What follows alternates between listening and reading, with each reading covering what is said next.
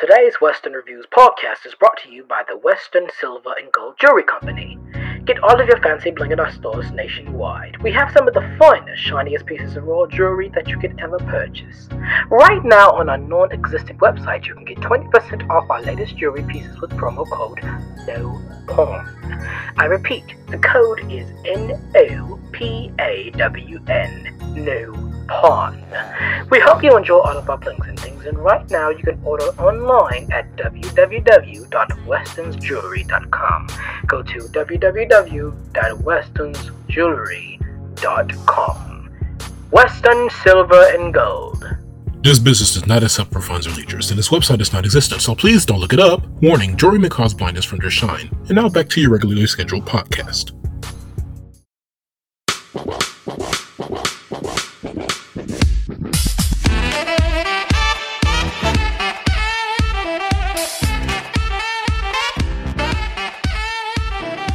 Greetings, everyone. I'm the Western Wonder, and I would like to say welcome, or if you're not new, welcome back to the West Reviews podcast. And boy, do we have something to look at today. Today's movie is a mixture of comedy and suspense, pairing up two of some of the most funniest performers in a buddy movie Gene Wilder and Richard Pryor. And while they may be paired up the last 45 minutes or so, really doesn't matter here. Today's movie is Silver Streak. Let's take a look at who did what and the reception of this flick. First off, the movie was directed by Arthur Hiller, who directed films such as the seven time Oscar nominated flick Love Story, The In Laws, Outrageous Fortune with Bette Midler, and See No Evil, Hear No Evil, which also features the two lead stars of the film, Wilder and Pryor. The screenplay was done by Colin Higgins, who also wrote for the films Harold and Maude, which he also produced, and 9 to 5, which he also directed. The film was released in the winter of 1976 to positive reviews, making over $50 million at the box office and receiving nominations at the Oscars for Best Sound and at the Golden Globes for Wilder's performance. With those facts aside, let's get down to the movie synopsis. Warning, spoilers ahead.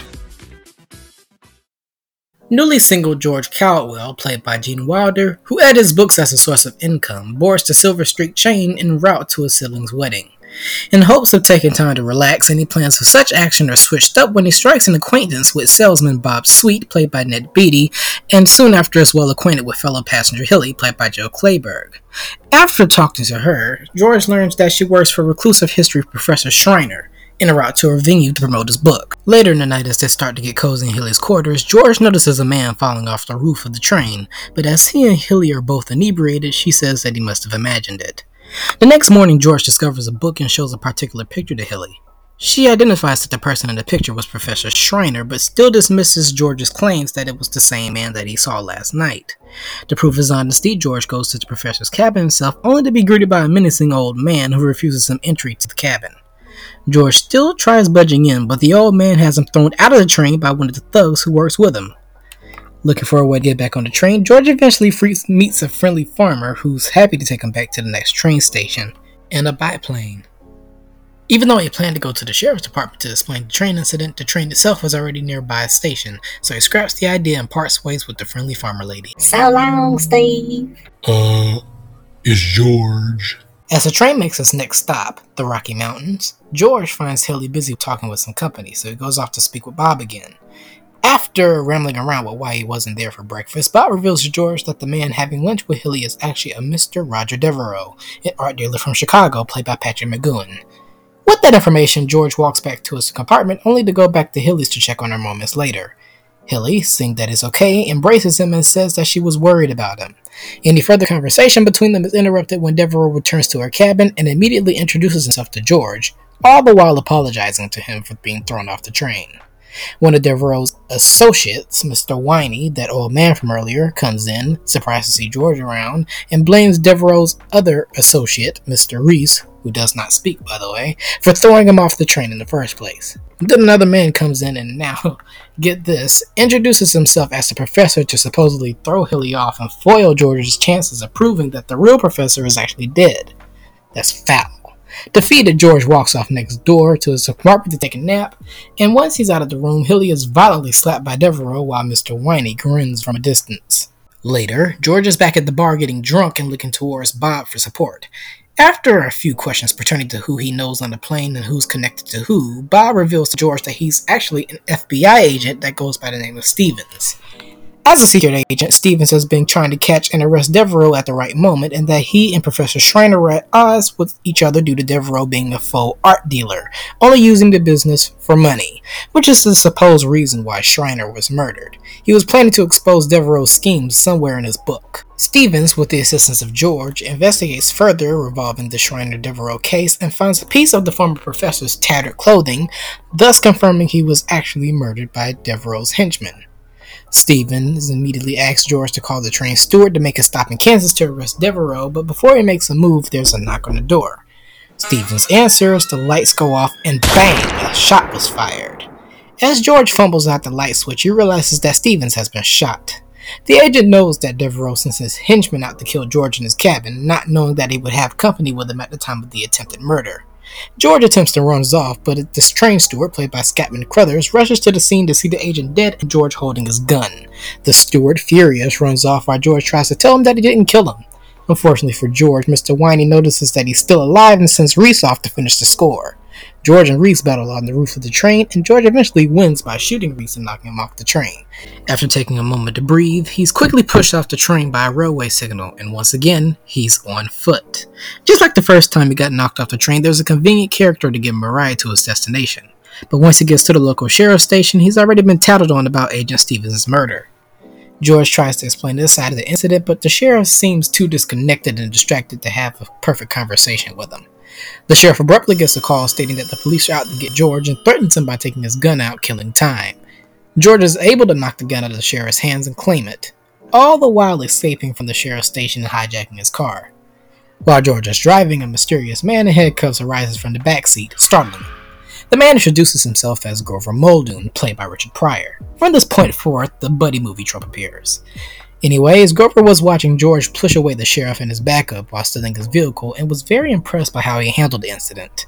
They trade off their charges from the police. Grover is a car thief and George is wanted for murder. The nervous Grover tells George where he can drop him off, but George assures him that he was wrongfully charged for such a crime. After listening on the radio transmitter that the police planned to set roadblocks around the town, Grover drives for a while after George nearly bumps into some vehicles in an attempt to get away from nearby police cars.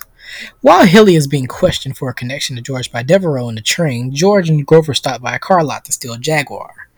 The watchman watch catches Grover, aims his gun at him, and George is able to tackle him before he shoots. The duo quickly leave and continue their journey to their next station, with George returning to the steering wheel on the way. During the drive, George worries about Hilly's safety. The next morning, the duo make it to the train terminal in Kansas City. However, the feds are there keeping a lookout for George. So in this next scene that definitely would not fly nowadays, Grover gets a hat, a radio, and some brown shoe polish and hopes to transform George into a black man in order to get through security quietly. And well, the whole scene in itself is just hysterical to watch. Put that radio to your ear. That's gonna help cover your face, right? And just move with the rhythm of the music. Move your body with the rhythm of the music. That's all you gotta remember, okay? Let me see you try. Step to the music. Step to the music. Yeah. Step to the music. Stop. How come you white has got such a tight ass, man? How you gonna walk out of here with a tan face and that white walk? Just get into the music. Come on, George. Come on. Loosen up. Listen to the beat. Let your feet move. Now do it. Can't you feel it? The temple's right here. Right in there. That's all you gotta do. Yeah, now try it. Don't you feel it? Yeah. Come on, man. Get some jive going. Be cool. Shake it, but don't break it. I don't think we'll make it past the cops. We'll make it past the cops. I just hope we don't see no Muslims. And the funny thing is, the disguise actually works. Grover is briefly asked if he's seen the wanted man, but of course he says no. As they finally make it back on the train, George goes back to his cabin to find all of his personal possessions taken away, presumably from the police. Grover asks for money to get a suit, and after much hesitation, George complies. While rinsing off the brown shoe shine, he discovers Hilly nearby and alone. Before he can muster any words, he's abruptly knocked out cold and wakes up later. Upon gaining consciousness, Hilly tells George that she was forced to comply to Devereaux's order on keeping a tight lip on Schreiner being killed, or else she'll be killed as well. The two embrace once more before once again being interrupted by Mr. Winey. Winey, with gun in hand, reports them to see Devereaux in his cabin.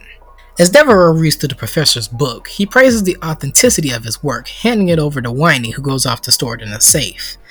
The man explains to George and Hilly that the professor actually committed death by suicide by jumping off the train before Devereaux's henchmen can get to him. which ultimately messed up his plans a little. The man who was disguised as a professor from earlier returns, whose name is revealed to be Mr. Johnson, stating that the train's en route to Devereaux stop in half an hour. After more intimidation from Devereaux, a steward arrives in the room with his breakfast, offering George and Hilly some food. Well, Lisa didn't say, Watch me as I gloat more about random scenarios and eat my breakfast in front of you too. Oh, to George's surprise, the steward turns out to be Grover in disguise. He messes around with Devereaux up to the point where he calls Grover an N-word. Just another reason to despise him. Grover pulls out his gun and George steals Devereaux's gun, taking authority of the situation by letting him know that he killed a secret agent who's been hunting him for years, and orders Whiny to go back to the safe and get the professor's book. An altercation occurs between Johnson, Whiny, Grover, and George, and yet again, George ends up off the train with Grover. The duo are arrested moments later. After being dropped by another train station, the duo meets Stevens, or Bob Sweet's partner in crime, Federal Chief Donaldson. The chief reveals to the duo that the police were following George only for protection, and that he was the one who sold the story on George murdering Stevens. After hearing the chief's plan up to this point, the duo part ways with Grover pleading to go home and George accompanying the authorities to get Hilly back and kill Devereaux and his cronies once and for all. Once George gives Donaldson the scoop on what happened during his time on the train, the chief calls for the train to stop near a close station to get everyone out, arresting Devereaux in the process. Speaking of Devereaux, he's busy burning all the professor's papers to get rid of evidence uh, or something. I don't know. Eventually, the train stops at the station, and as the passengers begin leaving, a big shootout happens. Grover returns to the scene, much to the surprise of George, because. What did you come back here for? Uh, forgot your wallet. Oh, some thief you are. Devereaux, incompetent, orders the engineer to speed up the train's motion. While out fighting the feds, Mr. Whiny gets shot, but Devereaux ruthlessly leaves him out in the scene and away from the train, leading to his fatal demise. At this point, George and Grover have made their way back to the train, and George kills off Mr. Johnson and saves Hilly. Meanwhile, near the main booth, the engineer has had enough of the intensity and tries to escape, but Devereaux kills him and puts the toolbox on the pedal in order to not lose any speed. George comes up with the idea to disconnect the rear cabin from the rest of the moving train, making sure that he, Hilly, Grover, and the steward from earlier, who was injured, are safe. Unfortunately for Devereaux, he loses the battle after being shot twice by the chief and George, and is immediately mutilated by an oncoming train. The Silver Streak, however, is en route to crash inside of the Chicago Union Station, which enforces a rushed evacuation of customers inside. The train destroys most of the interior of the building, causing plenty of damage along the way. It seems to, however, be a happy ending for everyone afterwards. Grover departs with a stolen sports car that was on display, and as for George and Hilly, well, they safely depart the station to find another spot to stay for a while. And that's pretty much the end. One of my final thoughts. This movie is good. Not great, but good. It may seem to drag on a little longer than it should in some parts, and in others, the story moves around relatively fast. The character dynamic between Wilder and Pryor was quite hysterical to watch as one or the other riff off of each other. The scenery out of the train was beautiful, but interesting fact quite a few scenes were filmed in Canada. Also, the score by the same man behind the Pink Panthers theme song fits the movie very well. I would recommend the movie if you're a fan of the leads or they're appearing in other movies, and if you like calm suspense flicks with a tinge of comedy, or if you don't have anything else to watch. Next week, stay tuned for the Triple Movie Deluxe review where I'll be reviewing three blaxploitation flicks. I'm the Western Wonder, and as always, thanks for tuning in and I hope to see you next time.